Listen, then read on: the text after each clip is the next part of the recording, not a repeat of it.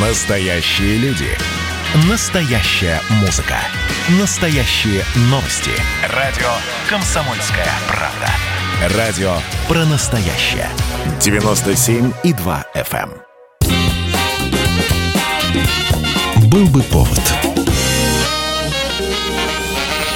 Здравствуйте, я Михаил Антонов, и эта программа «Был бы повод» 13 июля на календаре, и рассказ о событиях, которые происходили в этот день, но в разные годы, ждет вас в сегодняшней передаче.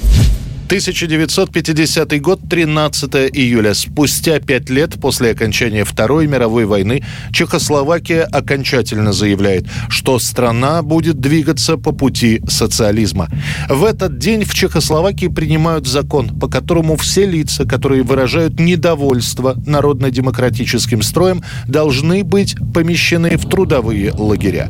Mizí tisíce krychlových metrů zeminy a ze základů roste železobetonová kostra pomníku. Даже после освобождения Праги от фашистов и после победы в войне в стране находится достаточное количество людей, которые думают, что в мирное время они снова будут заниматься бизнесом, владеть гостиницами, банками и так далее. Однако уже в 1945 году новое чешское правительство объявляет национализация банков, заводов и фабрик. В пользу государства конфискуются все земли, принадлежавшие немецким и венгерским помещикам, а также конфискуются земли тех, кто сотрудничал с немецкими, венгерскими и польскими оккупантами.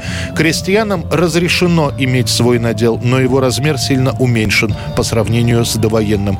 Те, кто владел какими-то предприятиями, но не был замечен в сотрудничестве с нацистами, также лишаются своей собственности, но получают за нее компенсацию. Размер ее определяет государство.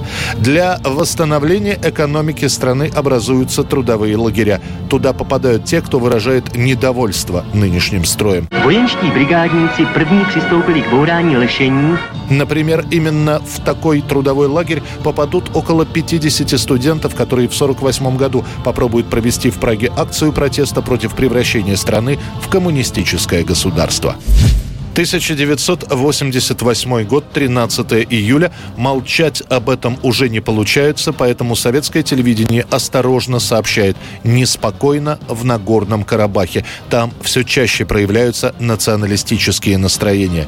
Больше никаких подробностей нет, но знающие люди говорят, армяне и азербайджанцы в очередной раз выясняют, кому принадлежит эта территория. Наш народ это единственный, коррект- корректный вообще.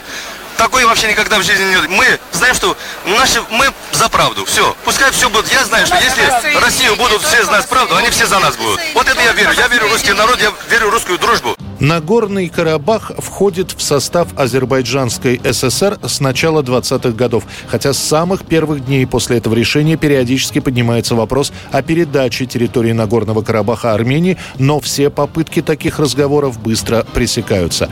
В 1987 году конфликт обостряется. В селе Чердалы увольняют директора совхоза армянина, назначают на его место азербайджанца. Проходит стихийный митинг, который милиция разгоняет и несколько десятков человек задерживает.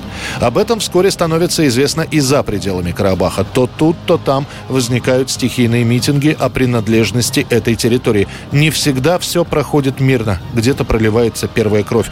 Конфликт пытаются уладить на партийном уровне, после уже на кремлевском. Однако все эти приезды чиновников, их переговоры, которые, как правило, заканчиваются ничем, только раздражают жителей. Материалы заседаний и принятые Президиумом Верховного Совета СССР постановления по данному вопросу будут опубликованы в печать. Из Нагорного Карабаха начинают прибывать первые потоки беженцев, как в Армению, так и в Азербайджан. Параллельно с этим на волне национальных конфликтов из Азербайджана начинают уезжать армяне. Их количество исчисляется тысячами. Здесь нету национального вопроса.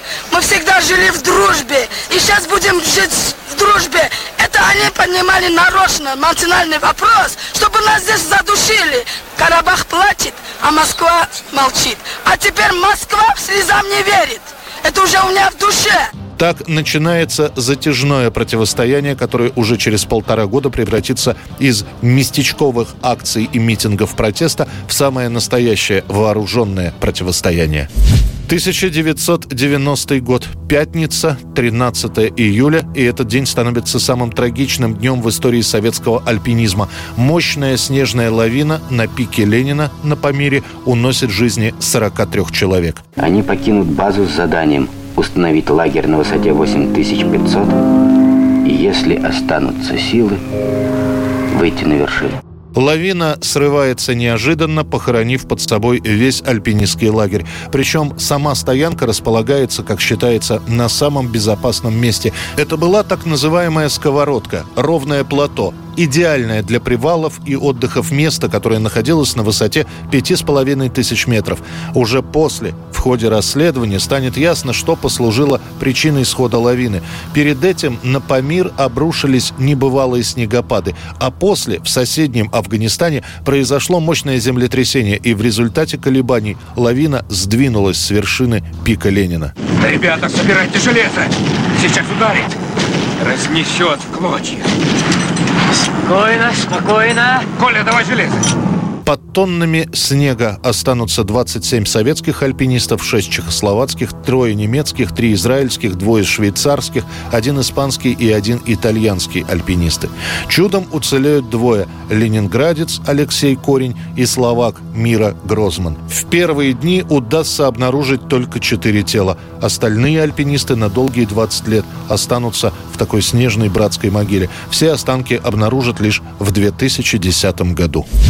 1985 год, 13 июля. Группа «Автограф», единственный коллектив из Восточной Европы, участвует во всемирном телеконцерте «Live Aid for Africa» в помощь голодающей Эфиопии.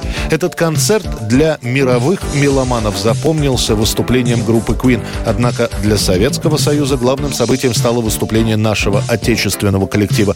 Правда, два номера автографа показывали через спутниковую связь. Сами музыканты находились в этот момент в концертной студии Останкина. Наш коллектив исполняет две песни «Головокружение» и «Нам нужен мир». Был